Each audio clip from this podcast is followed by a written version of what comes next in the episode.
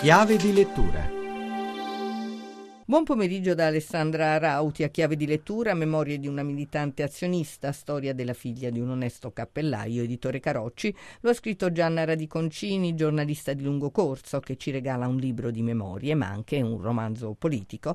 Ascoltiamo Gianna Radiconcini. Sono una giornalista di lungo corso effettivamente perché ho quasi 90 anni. Ho cominciato la mia vita, diciamo, politica quando ero molto piccola. A sette anni non so perché mi dichiarai antifascista, probabilmente perché perché detestavo l'autoritarismo delle suore presso cui studiavo e ho associato l'autoritarismo della mia scuola con il fascismo. Sono stata successivamente una staffetta partigiana. Dopo la liberazione mi sono iscritta a quel partito che ancora rimpiango che si chiama il Partito d'Azione che è un partito morto nel 1947. Parlo anche sia di avvenimenti che ho vissuto sia di cose che mi riguardano, ma non le ho scritte perché fossero storie mie, ma perché in qualche modo erano erano storie politiche, fra virgolette. Ad esempio la nascita del mio terzo figlio, che io non avrei potuto avere in quanto che essendo separata dovevo però mantenere fedeltà al mio ex marito. Invece io ho creduto di dover avere questo bambino, sarebbe dovuto andare al brefotrofio, invece sono riuscita ad averlo in affidamento. Lei ha vissuto molti momenti storici importanti, ce ne vuole parlare? Per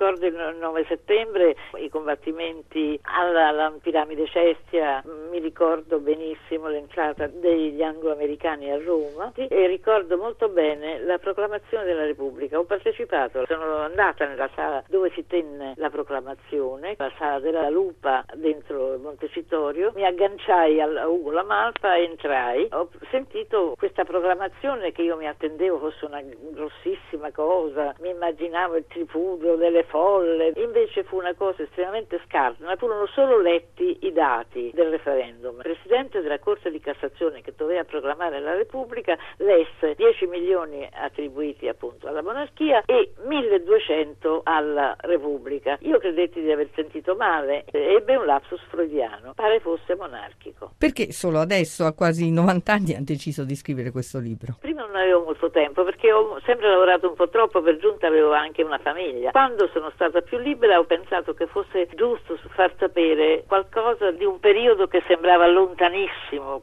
L'altro motivo per cui l'ho scritto è che volevo che le giovani generazioni sapessero che si può essere donne e uomini politici e nello stesso tempo essere rispettosi della legalità, cosa che non mi sembra esattamente quello che accade adesso. È tutto, scrivete a chiave di lettura chiocciolarai.it. A risentirci lunedì.